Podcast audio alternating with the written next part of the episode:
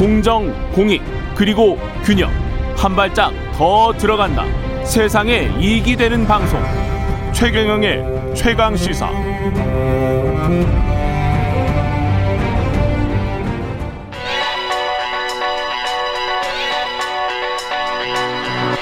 최강 시사 김한의 눈. 네, 김한의 눈 시작합니다. 한결에 김한 기자 나와 있습니다. 안녕하세요. 네, 안녕하세요. 예. 이재용 삼성전자 부회장 광복절이 8월 15일. 어, 며칠 안 남았네요. 한 열흘 남았습니다. 가석방 되는 건가요? 뭐 아니 때는 굴뚝에서는 연기 날 이유가 없지 않겠습니까? 계속 뭐 네. 굴뚝에 뗄감을 네, 넣고 계속 있으니까. 넣고 있죠. 네, 기사는 연기가- 계속 나오고 있고. 연기가 예. 나는 거고요. 그런 예. 경우에 보통 우리가 불을 피웠다라고 얘기를 하는데요. 예. 어, 박범계 법무부 장관이 이렇게 얘기를 했습니다. 최근에 가장 최근에 국민적 공감대가 중요하다. 근데 이 음. 발언이 무슨 의미냐면 지난 4월 국회 대정부 질문 때는 검토한 검토할 수 없다. 예. 이렇게 아예 못을 박아버렸었어요. 예. 근데 한 3개월 만에 굉장히 물러났는데 이 국민적 공감대 발언이 나오기 전날 그 여론조사를 했는데 국민이 한 70% 정도가 가석방에 찬성한다라는 여론조사가 그렇죠. 있었거든요. 그러니까 이거 연결지어서 생각해 보면 국민적 공감대가 있다라는 얘기로도 읽히는데요. 읽히면 뭐 할 수 있다. 네, 그렇죠. 예. 그러니까 그러면서 이렇게 얘기를 했습니다. 원론적으로 가석방의 폭은 더 늘어나야 한다. 법의 정신이 그동안 실무에서 잘 따르지 못한 그런 측면이 있다. 이렇게 얘기를 했는데 음. 이게 무슨 얘기냐면 형법상 예. 가석방 요건은 3분의 1의 형기를 채우면 됩니다. 예. 33%를 채우면 되는데 그동안 법무부가 훈령으로 65%를 기준으로 삼아왔어요. 음. 근데 최근에 이거를 60%로 낮췄거든요. 예. 그러니까 이거에 대한 비판이 굉장히 높았습니다. 이게 어. 어, 대상자가 딱 한 명만 포함이 되는 것으로 보이기 때문에. 예.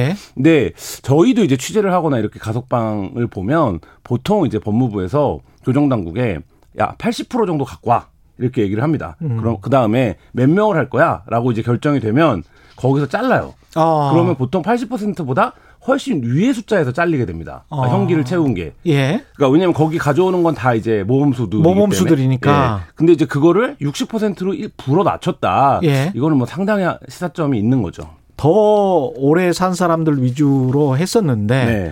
이거를 대폭 완화한 거네요. 그렇죠. 네, 대폭 예. 완화한 건데요. 예. 그러니까 그게 이- 원래 원론적으로 우리 법의 정신에 맞는다 이런 거잖아요. 그 얘기를 이제 원칙적으로는 형법상 3분의 1이기 때문에 더 이제 재범을 방지하고 모범수일 경우에는 원론적으로는 더 가석방을 적극적으로 해줘야 된다. 그게 이제 법의 정신이다. 박봉 장관 이렇게 설명하고 있는 거죠. 그 법의 정신을 마침 이재용 가석방 논란이 날 때 이야기를 한 거네요. 그렇죠. 그래서 이 얘기가 나오는 거죠. 당장 예. 그 관대한 법의 정신은 예. 왜 재벌 총수들에게만 적용되는 것이냐. 예. 예, 이 얘기가 나오는 건데요. 예. 일단 그 개요부터 말씀드리면 이제 이- 이재용 부회장 국정농단 사건으로 징역 2년 6개월을 선고를 받았고 음. 현재 이제 1년 5개월의 형기를 채웠습니다. 예. 뭐이 60%로 내린 법무부 예규상은 충분히 가석방이 가능한 이제 이런 조건은 이제 충족을 간신히 어, 한 상황이죠. 예. 8월 15일에 네. 가석방이 될 수가 있습니다. 이 재벌 총수들에게 가석방이란 무엇인가? 예. 이게 사실 재벌 총수 면제부의 역사와 거의 같습니다. 그러네요. 예. 예. 그러니까 최근 이제 정부만 따져보면 이제 이명박 정부부터 따져보겠습니다. 이제 가물가물합니다 함- 합니다만 이- 이명박 정부의 구호 기억나십니까? 구호? business friendly. 아, business friendly 네. 맞다. 비즈니스 네, friendly. business friendly였는데요. 네. 그래서 임기 첫해 첫해 네. 광복절에 대기업 회장들을 대거 사면했습니다. 그래서 대기업 총수들이 세상 밖으로 나오는 게 business friendly냐 음. 뭐 이런 비판을 사기도 했었는데 이때 김승현 하나그룹 회장, 네. 정몽구 현대차 명예회장 그리고 최태원 SK 회장이 어, 형 선고치료 특별 사면 복권을 받았습니다. 음. 이 특별 사면 복권은 뭐냐면 가석방은 형기를 남겨둔 채 그냥 내보내는 거예요. 그러니까 그 유죄를 판결을 받았을 때 취지는 그대로 유지됩니다. 예. 그러니까 세- 간단히 얘기하면 생활도 좀 조신하게 해야 됩니다. 어. 근데 특별 사면 복권을 받으면 이 죄 자체를 그냥 아예 없애주는 겁니다. 그러니까 뭐 오, 원래대로 좋네. 원래대로 그 되돌려 주는 거죠. 예. 그렇기 때문에 특별 사면 복권을 받으면 재벌 총수가 기업 경영에 다시 참여할 수 있습니다. 아, 정치인 같은 경우에 선거에 다시, 다시 나갈 나올 수, 수 있... 있고요. 이게 진짜 좋은 거군요. 네. 가석방은 이제 그렇게는 안 됩니다. 왜냐하면 그렇게는 안 관련 되고. 법령들이 있기 때문에. 예. 근데 이때 김승현 회장은 기억하실 겁니다. 뭐 차남이 폭행당한 데 격분해서 음흠. 이른바 이제 그 북창동 사건을 일으켰던 조폭을 동원해서. 네, 동원해서 뭐요 네. 사건이었는데 이제 당시 특별 사면을 받았고 정몽구 회장은 무려 1,150억 원대 비자금을 조성을 하고 790억 원대 계열사 자금을 횡령했는데 예. 이 정도 경제사범이면 예. 미국 같으면 아마 한 2, 30년 네, 살죠. 네, 나올 그 범죄였는데 예. 이때 이제 그 징역 3년에 집행유예 5년을 받고 있었는데 이거를 이제 특별사면 복권 해 준 거고요. 예. 최태원 회장 역시 어그 그 계열사의 채무를 줄여서 이익을 부풀리는 방식의 이제 분식회 계엄이 이게 굉장히 이제 기업 범죄 중에서는 악질적인 범죄로 분류되는데 음. 이때 이제 징역 3년에 집행유예 5년이었는데 특별사면 복권이 됐던 겁니다. 이, 이때뿐만이 아니었잖아요. 아, 또 가장 유명한 그 특별 사면이 있죠. 이른바 예. 이제 원포인트 특별 사면. 만약에 이재용 부회장 예. 8월 15일 날 가석방이 되면 원포인트 가석방이라고 불릴 텐데 예. 아버지가 이미 원포인트 특별 사면을 한번 받은 적이 있습니다.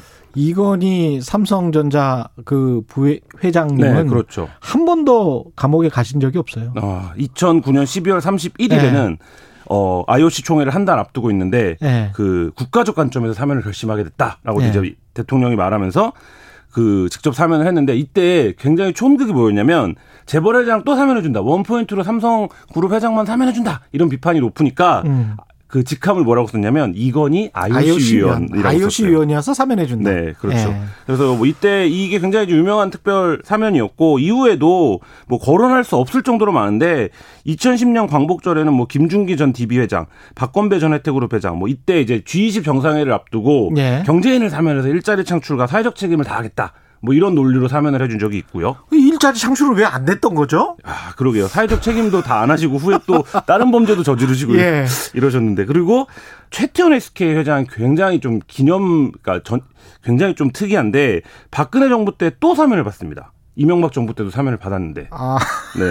그래서 이때 뭐 계열사로부터 490억 원대를 횡령한 혐의로 징역 4년을 선고받고 이때는 법정 구속이 됐는데 예. 이때 법정 구속이 될 때도 굉장히 논란이 뜨거웠어요. 그 전까지 음. 재벌 총수들이 공식처럼 징역 3년에 집행유예 5년을 받아왔거든요. 예. 그래서 이게 3.5 법칙이라고 불렀었는데 그랬죠. 이때 또 적용되는 거 아니냐 이런 논란이 있었는데 어쨌든 이때 구속이 됐다가 음. 어, 후에 사면이 됐고요.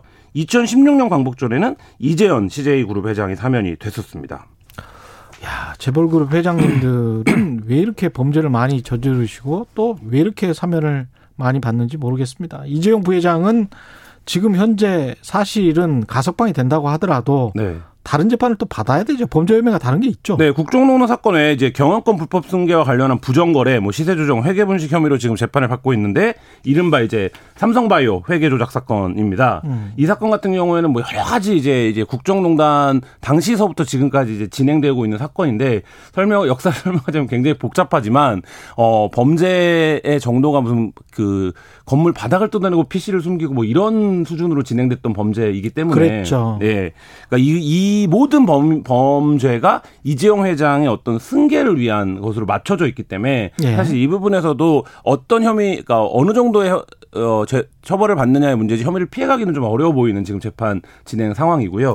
아무래도 뭐 삼성 측에서는 이재용 부회장은 보고를 받지 않았다, 몰랐다, 뭐 그, 그렇게 네, 그- 이야기하겠지 그래서 이재용 재- 그? 국정농단 재판에서도 네. 이재용 부회장은 바보냐 네. 이런 얘기가 나왔었거든요. 근데 이 네. 재판에서도 전략은 그렇습니다. 이재용 네. 부회장은 몰랐다. 근데 이제 이게 뭐 메일을 주고받은 흔적이라든지 직접 보고를 받은 정황 등 같은 것들도 이미 증거로 나와 있어서 네. 사실 이제 그 전략이 어느, 어느 정도 통할지는 조금 미지수이긴 한데요. 네. 또한 가지 프로포폴 투약 혐의도 있습니다. 아, 그것도 있죠, 네. 참. 근데 이게 뭐 그거는 뭐 큰 문제는 아니지 않냐라고 얘기할 수도 있는데 음. 아까 이제 법의 원칙을 박범계 장관이 얘기를 했는데 예. 가석방 은 수용 생활을 모범적으로 하고 기간 중에 추가 범죄를 저지르지 않은 사람에게 주는 특혜입니다. 음. 근데 이 특혜 요건에 이재용 부회장이 해당되지 않는다는 거죠. 왜냐하면 다른 재판 받고 있고 다른 음. 혐의도 있고 그러면 최소한 이재용 재- 부회장을 풀어주는 게 특혜다, 대단한 특혜다. 이 점은 가석방을 하더라도 인정은 해야 되는 상황입니다.